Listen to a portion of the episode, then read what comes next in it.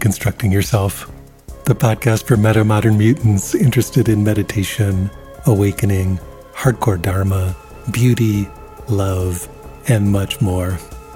My name is Michael Taft, your host on the show, and in this episode, I'll be speaking once again with Hameed Ali. Hameed Ali, whose pen name is A.H. Almaas, is founder of the Diamond Approach to Self Realization a contemporary teaching that developed within the context of both ancient spiritual teachings and modern depth psychology theories. Almaas has authored 18 books about spiritual realization, including the Diamond Heart series, The Pearl Beyond Price, The Void, and The Alchemy of Freedom. And now, without further ado, I give you the episode that I call Love Unveiled with A. H. Almaas.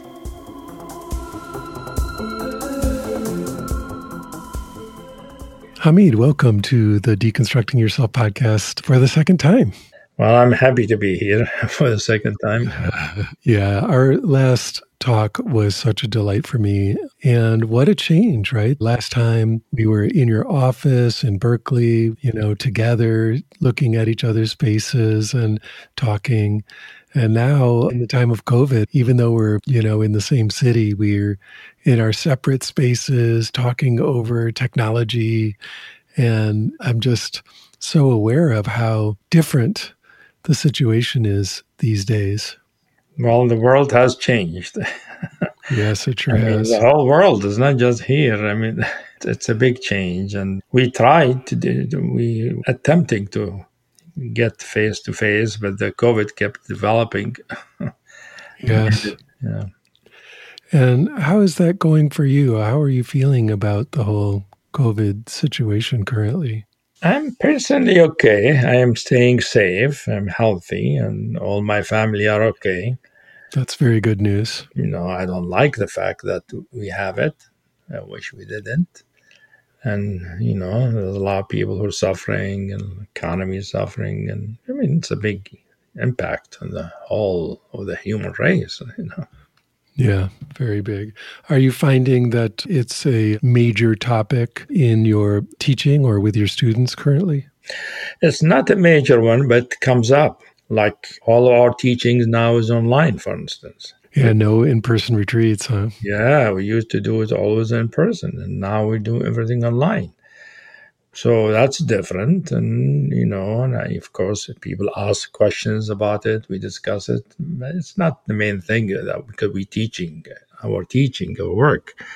But I try to make it sort of relevant to the times. Okay, so the big thing on the agenda here is that you have a new book called Love Unveiled. And this is a very, very fascinating text. I was lucky enough, your helper there sent me an advanced copy, so I got a chance to look through that. And it's just extremely fascinating. And I think a very, very relevant topic. And so, how would you feel if we jumped right in and talked about some of the aspects that you're discussing in that book? That sounds good to me. That hopefully we'll get mm. into some kind of depth and help our audience get some kind of taste. That would be great. And of course, this is your topic. So as we're moving along, feel free to keep nudging it deeper and deeper into the deep end of this discussion. I would really like that. Sure. I'm glad we can go deep. Yeah. So, the initial thing I would say is that when we're talking about spirituality or meditation, and we're talking about consciousness or awareness, non duality, it's very, very common, not always, but very common that either people reduce the entirety of the practice to something about awareness, and it's sort of like you know, pure, clear awareness, awareness itself, nothing but awareness, or that they say that some awareness has like facets, like maybe there's some compassion in there or some warmth together. You know, it has some facets or features. But it seems like you're saying that actually, no, that there is love, and that is something that is quite different than simply awareness. And so, am I understanding this correctly? And, and what can you say about that? I understand correct. And it is one reason why I wrote the book to bring in a perspective that is partly a corrective. So, please correct our perspective here. Well, because as you said, most people, when they talk about spirituality these days, because of the dominance of the non dual view that comes from the East, the focus is on consciousness and awareness. In the Western world, if we look at the spiritualities, the world, whether it's uh, Christian mysticism or the Sufis, you know, which is the Islamic mysticism, the focus is more on love in relationship to the divine and love as the main thing. In fact, Rumi says, love is it. Love is reality. Love is God. He doesn't talk about awareness much. Doesn't mean he doesn't know about awareness, doesn't recognize awareness, but love is important.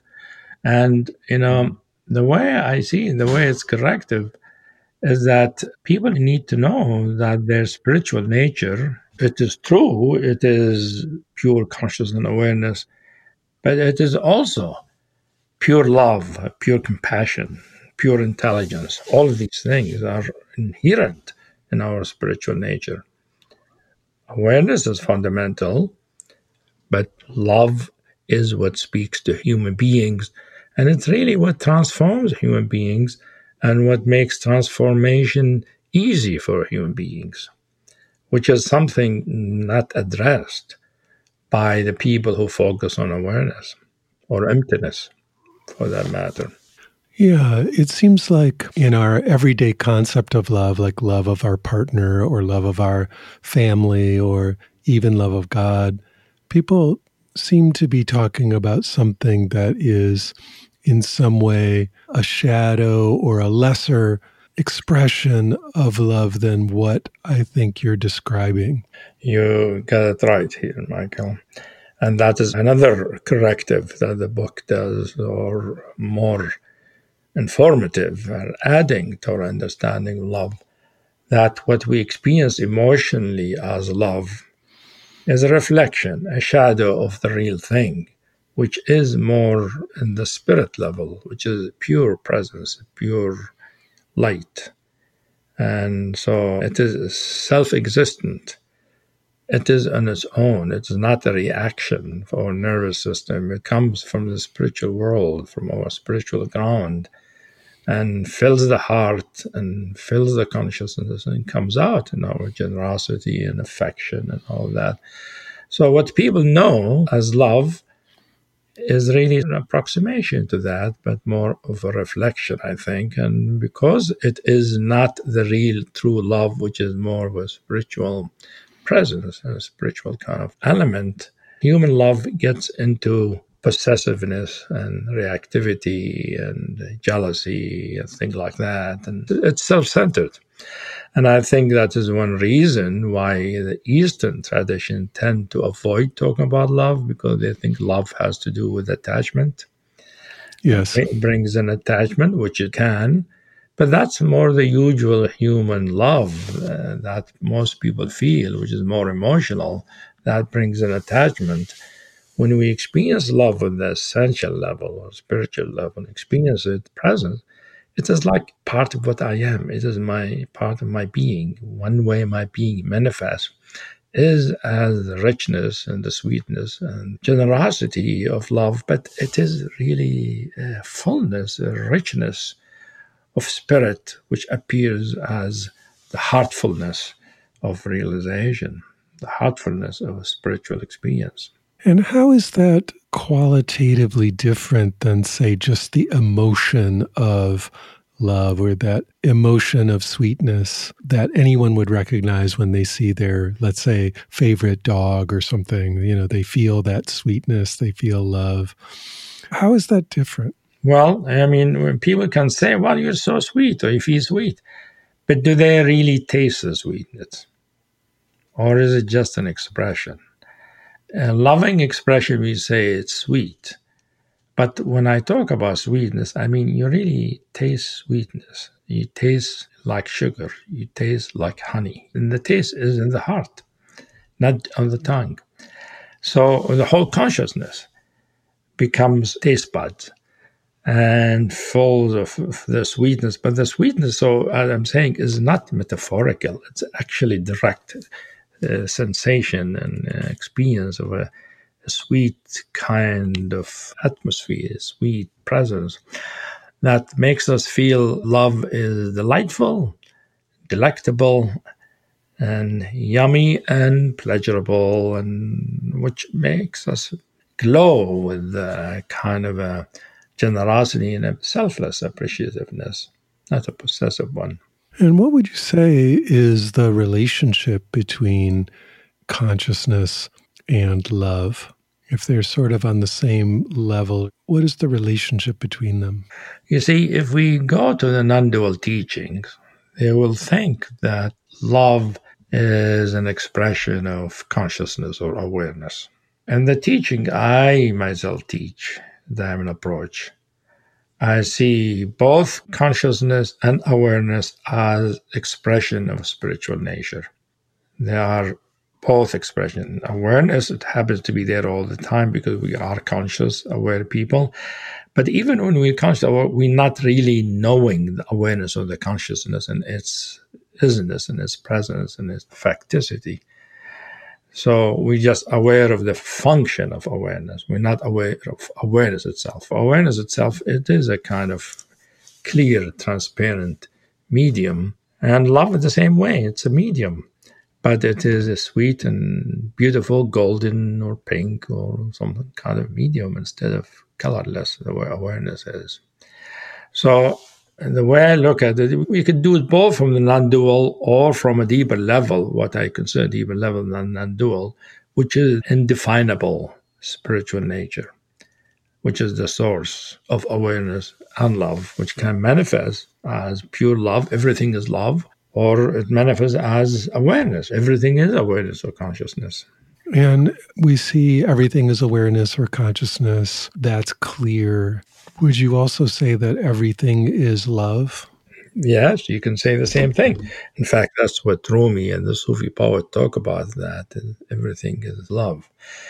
And one thing I want to point to when you look at spiritual teachers and masters, they are the ones who are illuminated and radiate clarity and selflessness and all of that. But there are also those who are radiating clarity and selflessness, but also have richness and juiciness to them. It shows that there is heart, that love is coming through with awareness. I give you examples, for instance, if you think of like uh, one of the non-dual teachers, Ramana Maharshi.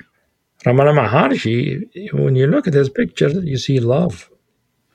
You see, he talks about the self or the ultimate, which is a pure consciousness, but he exemplifies sweetness of love much more than any of the other non-dual teacher at Advaita Vedanta. If you go to Dzogchen, for so, who also non-dual, there are many Dzogchen teachers, but if you remember somebody like Dilgo Khyentse Rinpoche, when you look at his face and his eyes, he's exuding sweetness and love and liking of others. He's not just aware. So I see love as a maturation of realization. Awareness is realization. To be, to recognize your awareness, you are awareness. This is realization or liberation the maturation of that realization will have to include love. When love will manifest as one way this awareness expresses itself, especially in human life. And how do we learn to tell the difference between the clinging human level of love with a lot of expectation and personal selfishness and this deeper, open hearted spiritual love? A good question, Michael. Two ways. One of the ways is the expression, the way we live it or, you know, act it out in life. The emotional human love usually has a lot of drama around it. You fall in love, there is excitement, there is, you know, heartache, there is longing, there is rejection, fear, And if one is fulfilled, then there's possessiveness, jealousy that can happen, all of that. That shows an expression. And if you feel it inside, you might feel love, but you feel more like a, a desire and wanting, and with a lot of fantasy around it. When it comes to the spiritual or essential love, the expression of it, there's equanimity in it. There is a givingness and a good hearted expression that is kind, that is sweet, that is loving, that is more wanting that functions to make the other person happy and feel good and not wanting anything from them. So, in the expression in the behavior, there is no sign of possessive and wanting. It's just simply giving and generosity and happiness in the happiness of others. And if somebody is happy, you you're just happy for them. If you love them, you're even more happy for them. In terms of the actual inner state, the difference from regular emotional love and the regular emotional love, as I said, feels inside as a reaction, emotion, a desire, and wanting, and an intense passion, maybe, or some kind of a melting. And uh, spiritual love I'm talking about, you experience it as an inner medium that has texture. It's a fullness of presence. You feel it as a presence in the sense when you feel it, you feel more here, more now, more present, more fully yourself. I feel more love fills me. I feel I am here because love is here, appearing as presence, as the very beingness of my uh, consciousness, the very beingness of my spirit. And all, but it is a medium, and when a medium I see is, like you feel the consciousness as a field, but the field here has a fullness, has a texture, has a taste, has a color. The color could be golden or pink or pomegranate or uh, glowing uh, color to it, and, and the sense of purity. But but the sense of uh, fullness, is the texture is like there's as if your heart is full of nectar or dripping with honey. So that is almost a physical experience of love, but it is really the close to physical because the presence feels like substance, but it is not really material substance. It's more the fullness of being, the fullness of the spiritual nature, but appearing in the quality of love. So that's a very big difference than emotional love. You, know, you don't feel that in emotional love. And also in the sense in it inside it's not like a medium, not only necessarily filling the heart, it could expand, fill the whole room and fill the whole universe. You could feel the whole universe is full of the same medium, glowing and sweet, smooth texture of a delightful kind of pleasurable happiness and appreciativeness and delight in the sight of reality, in the sight of the divine, in the sight of nature, in the sight of other people. As I listen to you talking, I'm reminded of the Bhakta tradition in India and Radha Krishna literature that is so beautifully rich with images of longing and desire and love. And it's fascinating because, of course, if we're coming from a non dual tradition, coming from uh, particularly a Buddhist tradition, there's this sense that we should somehow stamp out desire or remove longing or flatten it or get it cut out surgically or something like it's bad. In fact, you know, it's the ultimate thing in some traditions that we're trying to remove. And yet, here's this whole other tradition, many traditions actually, as you said, the Sufi tradition and also the Bhakti tradition are actually focusing on desire or yearning as the most important thing. So, how do you model the role of this longing, this yearning, this desire in spirituality? Well, as you know, the spiritual search begins with a desire, with a yearning, and it becomes a seeking and a search before we get into the awakening and uh, enlightenment. And you wonder where does this yearning and this desire come from? You know, when we inquire into the desire and yearning, which are utilized in the bhakti tradition, they are really the outer expression of love. We yearn for something because we want it. We want it because we love it. We like having it. We like being close to it. So, love is at the very heart of desire and yearning. But on the ordinary level, when we experience love only as emotional response or a desire wanting, we're feeling the outer expression of love. We're not feeling the love itself. Love itself doesn't have yearning. So the Bhakti tradition, you see, when they talk about yearning and all of that and love, it's a mixture of the two levels. There is the yearning, the longing, and the desire mixed with the sweetness of love. So that makes the bhakti attitude. But the bhakti, as they become realized, they just experience love, and then there's no desire, there's just celebration, enjoyment. Like when the Indian bhakti has a vision of Krishna, for instance. The senses of awe and celebration, yearning got them there.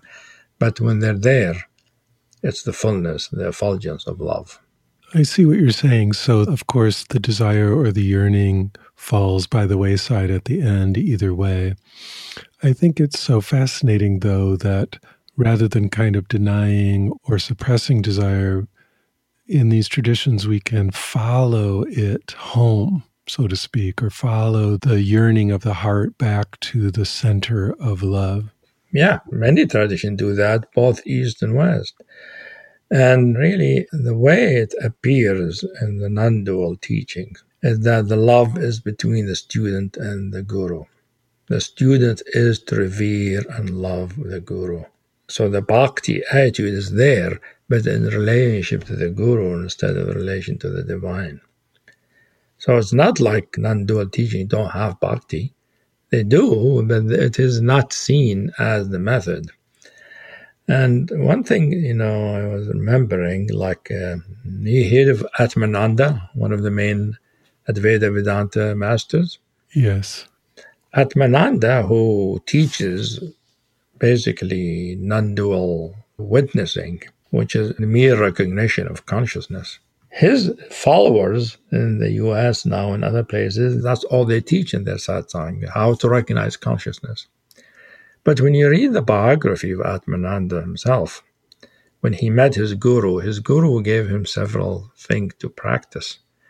The first thing he had in practice for a long time was the bhakti. He had to practice bhakti yoga. So he began his training as a bhakti before he became what's called jnani, where he knows about consciousness. So in that tradition, really, the bhakti is very important, but the modern students don't do the bhakti part, although Atmananda eh, practiced it himself before he got to the pure awareness. Yes, and I'm thinking about how even in tantric tradition, a Vajrayana tradition, one would do the Ngöndro first, which would include quite a bit of devotion and love towards the teacher. And that's the preliminary step, right, before working with anything else. Yeah, and when you look at the truly accomplished masters, like in the Buddhist tradition, if you look at Khyentse, if you look at the Dalai Lama right now, Dalai Lama, when he, he's full of love and compassion and heart. Although he talks about, you know, uh, emptiness and awareness, he also talks about love and compassion. And he is full of love and compassion. He's an embodiment of it. So uh, that tradition is not empty of love and heart. It's just empty awareness is seen as the enlightenment. mm. which it makes sense. I mean, I have that experience and it's true from it. But you see, the trick is that the empty awareness is the enlightenment, but then the enlightenment need to mature, and the maturation of that enlightenment is the arising of the heart, and the fullness of the heart, as the seen in the case of the Dalai Lama or somebody like Dilgo Khyentse. Now, how do you approach teaching this opening of the heart to your students? So, the way I do it is direct, meaning, first of all, since love is one way that our spiritual nature, which is our true nature, can express itself, manifest itself. If we're not aware of it, there must be some barriers, must be some obstacles in the way. Otherwise, how come? It is part of being ourselves. So I first work on the obstacles to it, which has to do with one's psychology, one's identity, one's sense of self, one's history. And because many people, you know, they don't experience love directly because love is important for a human being. We need it. We're babies. Love is what most people talk about.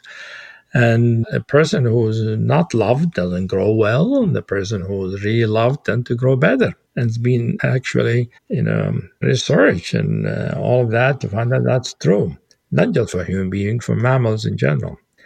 So I work on the fact that if we have love, that's our nature, and it's something we really need, really want, why don't we feel it directly? So we found uh, what I call obstacles or barriers in the way. And this teaching I have is that depending on the quality of love, the kind of love, there are specific barriers that we can work with with students by doing practices and exercises and, and inquiring with the student into those barriers and then by seeing it and their historical origins the barriers begin to sort of dissolve. And as they dissolve, then the space is open for the heart to reveal its love, reveal its, its nature, loving nature. What would be a, an example of one of these barriers? For instance, if you take loving kindness, for instance, right, to feel kind and loving towards somebody's pain. One of the barriers is that we don't want to feel our own wounding, our own emotional hurt. So if we allow ourselves to recognize that we don't want to feel our own emotional hurts, everybody got emotional wounding because all the relationship with they had, not just with their parents, but later on with lovers or friends, deal with the wounding and they experience the wounding. The wounding itself will become an opening into that deeper level of heart where the juices of love will begin to arise from within the wound, actually. That's an example. Another kind of sort of love is what I call the melting, emerging love, when, when that makes us feel we want to be close to, connected with somebody. We want to be so much unified with them, with the situation. That has to do with our original relationship with our mother, where that kind of very deep connection is what happens between the infant and the mother. So, difficulties in that first relationship will appear as difficulties in having access to this quality of love. So, we deal with those old distortions or difficulties or problematic relationships earlier on by first reliving it emotionally, understanding it. And as it dissolves, it makes it possible for us to experience this quality. And then we feel the sweetness of a golden kind of love that melts the consciousness, that makes us feel some kind of nourishing kind of presence. And just the way an infant who is with a loving mother would feel. But now we are not an infant, we are the presence itself. Another quality, for instance, is appreciative or love, which when you say you like somebody, you appreciate them, you want to know about them as much as possible. That's a different kind of love, and the issue in it is the fact that we feel not loved.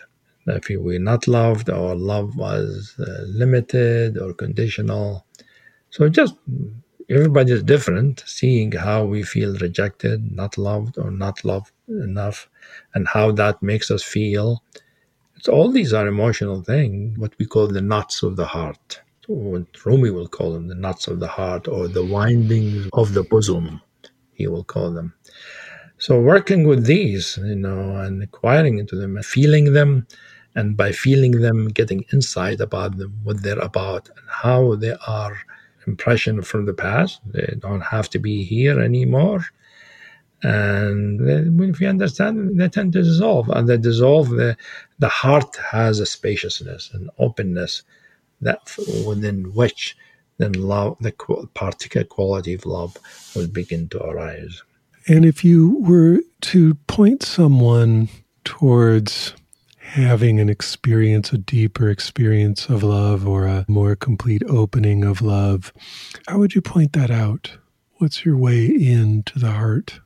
Well, I mean, you could do it as a kind of a guided meditation, which I do sometimes, which is taking one from the usual experience of love and letting them feel how it speaks of something deeper and to feel into their heart and see where it's coming from.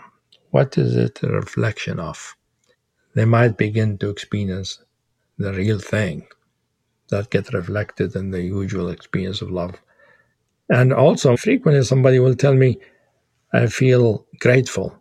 I'll tell them, well, what's that feel like? And I say, oh, uh, I feel like I'm really happy with what I said. Yeah, I, that's what you tell me. But when you feel in your heart, what do you experience? And that's when they begin to say, oh, it feels like there is a nectar. That will be the recognition on their part. And can you describe anything about this nectar? Well, there are many kinds of nectar, as I mentioned. I mentioned different kinds, but remember, the heart, first of all, has many qualities. And it's all sort of the nature of love, but the heart has things like fulfillment, has something like gratitude, you know. So, and people don't think of these as love, but they are qualities of the heart. They have similar thing to what love has, which is, and they are all nectars. And love is like passionate love, for instance. Passionate love is zesty, is passionate, is ecstatic, but it feels like a strong feeling and a tart kind of nectar. And if you taste it, it tastes like pomegranate juice, actually. Almost all pomegranate syrup, and you can see it. It see it looks like pomegranate if you see it. But the feeling of it is a love that has power, that has passion, that has intensity, that has an ecstatic kind of pleasure. So that's a kind of nectar. It looks like pomegranate syrup. The other kind of like, like the mergy, the melting and wanting to be together and wanting to be sort of not separate, all of that.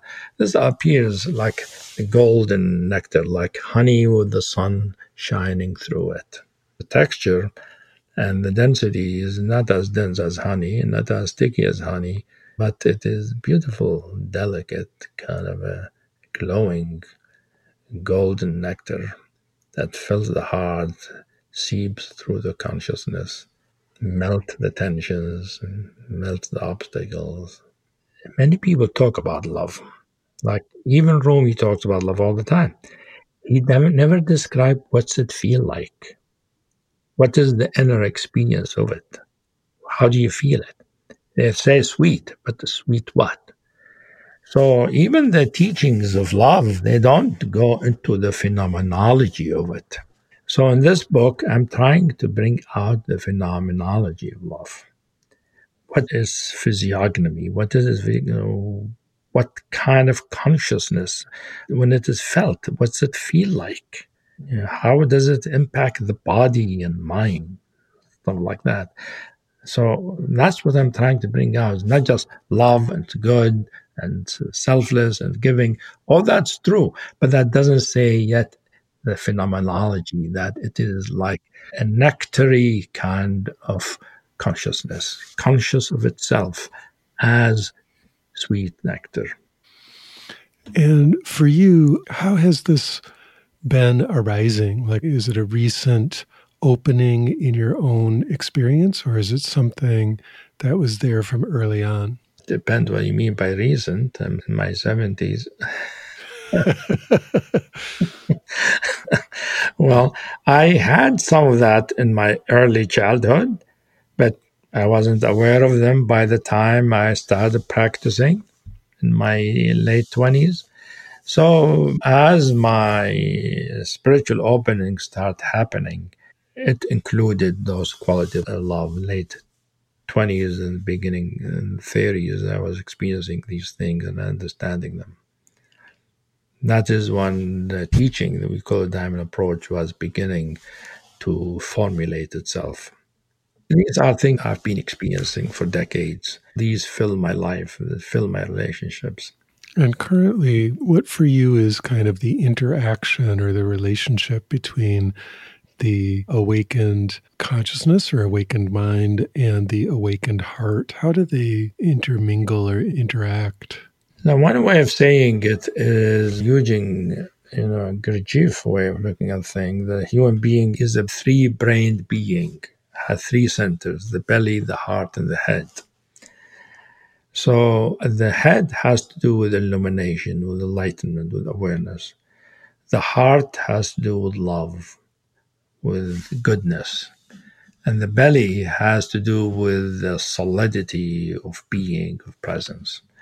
So there are all different dimensions of the same nature. There's different qualities or facets of the same nature.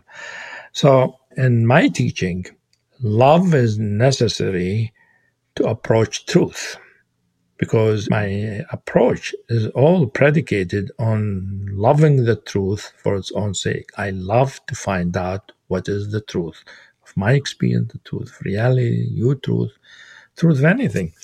So love is already the motive power for the practice.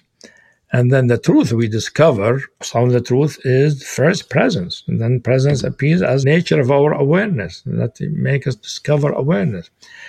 And as we discover awareness and consciousness, then that consciousness matures, and part of its maturation is the fullness of heart as love. Why is it that so many people seem to have a difficulty feeling loved by the world, by others, or feeling even love for themselves. These would seem to be kind of fundamental, important attributes, and yet so many people report having a very difficult time with this. It's the story of the human race. Human beings, just like mammals, but human being more, need lots of love, especially at the beginning. And human life is informed by love. When you talk with your friends, with people, most of the movies and the stories, all about love, love relationship. People don't talk about awareness or emptiness, whatever, in their daily discourse. whether somebody love them, whether they love somebody, whether they're in love or not, falling out of love or not, that they're hurt because of love. It's all about love. Mostly the human story is about love. And so the result is that love is important, but our environment, our society has not developed to the point of view where love is that easily accessible, easily present. So most people, their parents are not that loving, or they didn't love them enough, or they loved them, then they loved somebody else. They felt abandoned. And so abandonment, limitation of early love, rejection, it creates wounds in the heart. And we get wounded. People get wounded. And the wounding become then suppressed because it's painful to feel. And then from the wounding, there arises anger for being hurt and rejected or not wanted and all that. Anger and hatred. All those are the emotion result mostly around love, really. Love is the original feeling, let's put it this way. The original, primordial affect of the heart is love. Everything else bifurcates from there is either expression of it or a distortion of it or reaction to it. And that is mostly the human suffering. what we call human suffering is mostly is of the heart more than anything else. Buddhism talks about the mind, but what do they mean by the mind? They don't really mean just thinking. They mean the totality of consciousness, which includes the heart. Most of human suffering is really emotional suffering, as you know. True, people worry and think and all of that, and especially if you meditate, you recognize how your thoughts are a problem. But the actual suffering that human beings experience every day is of an emotional nature, like fear and anger or hatred or frustration and stuff like that. But all of those has to do with love. And love is not that available because humanity is not developed to have love be dominant emotion for most human beings. Most human beings don't have it as accessible because of their own wounds, because of their own hurts and suppression of their hurts and repressions of their hurt and anger and all. They suppress their heart. Most human beings, their heart is not that open. It is closed. It is partially open or it is suppressed because of the suffering involved and that happened around the issues of love whether we were loved enough or not, or we were loved or rejected, or loved or abandoned. All of this creates a history that impresses the consciousness, that creates a kind of karma, uh, present life karma, which becomes an impediment to the openness of heart. So, love as a result is not available, and because of it, everybody is looking for it. And when you describe being able to approach these wounds and eventually use them as doorways or access love through them. How does that work? Well, it is a delicate operation because it's difficult to feel one wound and not try to do something about it. We either react with anger or frustration or we close it down, withdraw. But to feel the hurt to feel the wound. Most people think they shouldn't feel hurt. You should just, you know, turn it off or forget about it. But the approach of this teaching is that no, the wound is the beginning. So it's a whole teaching. It's an education in the path of how to stay with one's experience without rejecting it, without trying to change it. So if a hurt or a wound arises, you don't reject it, you don't try to fill it with something else. Don't distract yourself from it. Feel it as fully as possible. Embrace it. And by embracing it, you are also curious about it. What is it? What's it about? What's it feel like? And how come I feel that way? Where did that come from? So there is an inquiry that goes around the wounds and the hurt.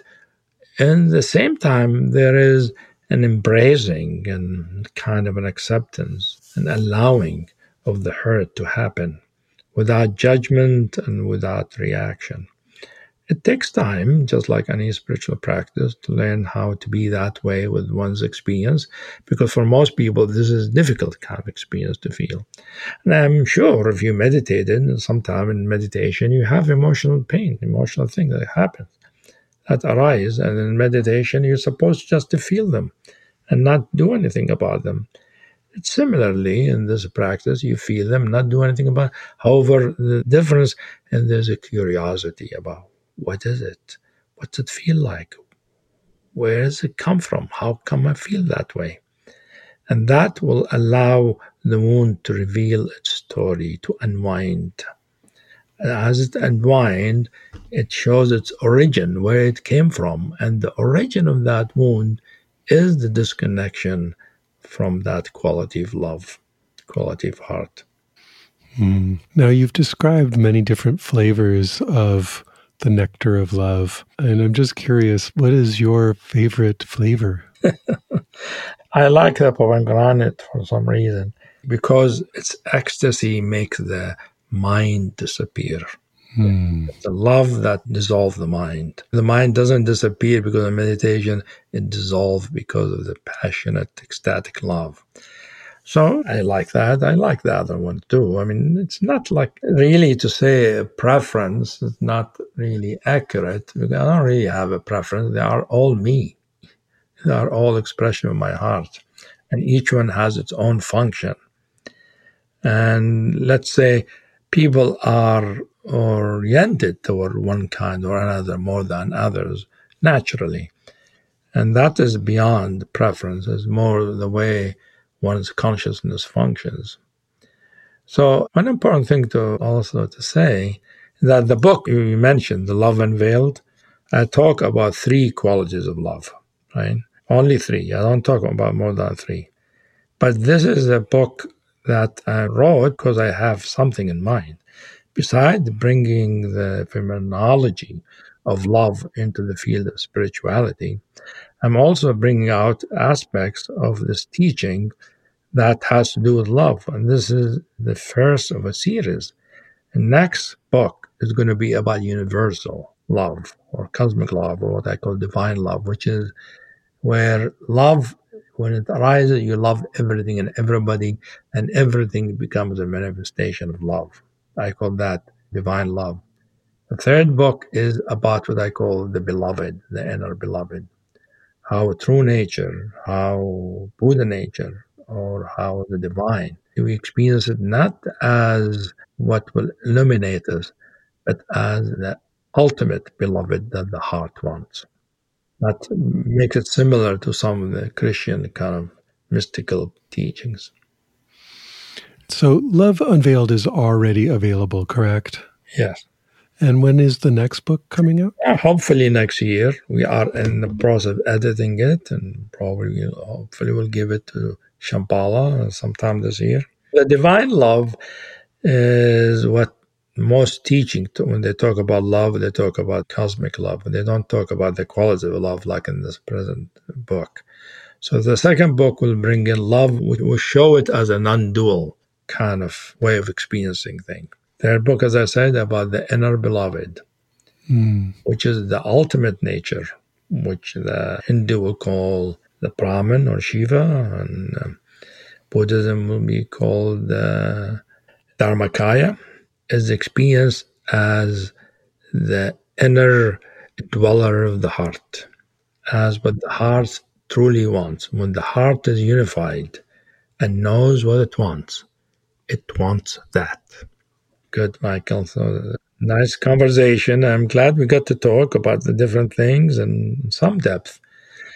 And of course, the audience can read the book to find more of the details. Because the, the book details not only the three qualities of love, but also how to work with them, how to work with the obstacles, how to access them, and stuff like that. All right. Thank you so much, Hameed. Have a wonderful rest of your day. I'm hoping it'll be useful for people, especially these days. We need love. If people can feel their heart, I think we'll be in much better shape.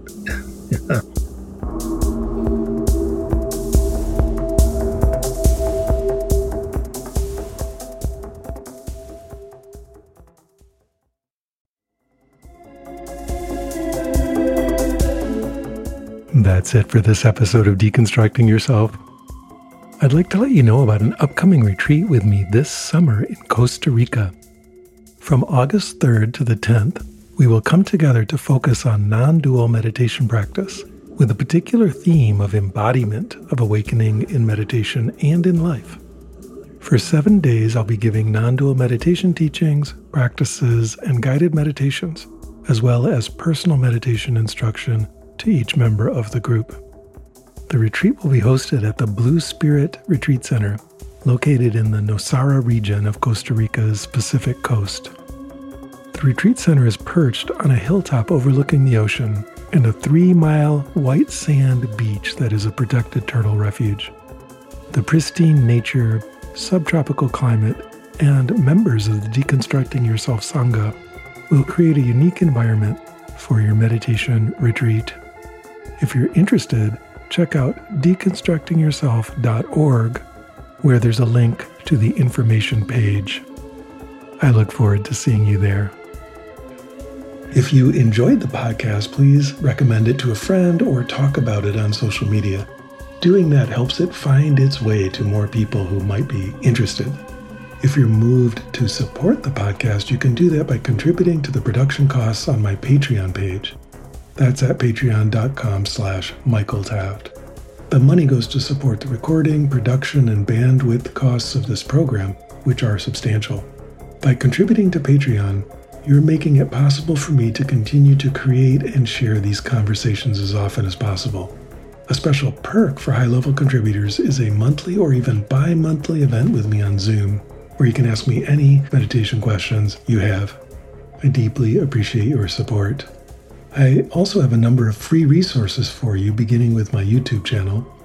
There are hundreds of hours of free guided meditations and videos there, so if you're interested, that's quite a large resource and offered to you completely free of charge. The channel address on YouTube is MWT111, or you can just search my name, Michael Taft. I encourage you to subscribe to the channel and join me each week for a new live guided meditation session. If you'd like to interact with a broad community of people interested in meditation, particularly those who engage with my YouTube meditations, I have a free Discord server called Deconstruct U. That's deconstruct and then just the single capital letter U. There are a large number of discussion channels there, and it's free, so hop on the server and introduce yourself. And of course, there's the deconstructingyourself.com website itself, which has articles, interviews, and more about meditation going back over 12 years at this point. So be sure to check that out. Beyond these free options, I also have a number of paid online courses to help you grow and develop in your spiritual practice. You can find out about those either by signing up for my email list at deconstructingyourself.com slash or at the site deconstructingyourself.org. I look forward to seeing you in class. The Deconstructing Yourself podcast has always had excellent sound, which is the result of an amazing audio engineer and amazing human being named Stephen McNamara. He's an all things audio person with many decades of experience in producing music and spoken word audio. If you're interested, you can contact him at his website, yogitar.com. That's Y O G I T A R.com. Music on the Deconstructing Yourself podcast is a track by Peter Baumann entitled Crossing the Abyss from his album Machines of Desire. Thank you for listening.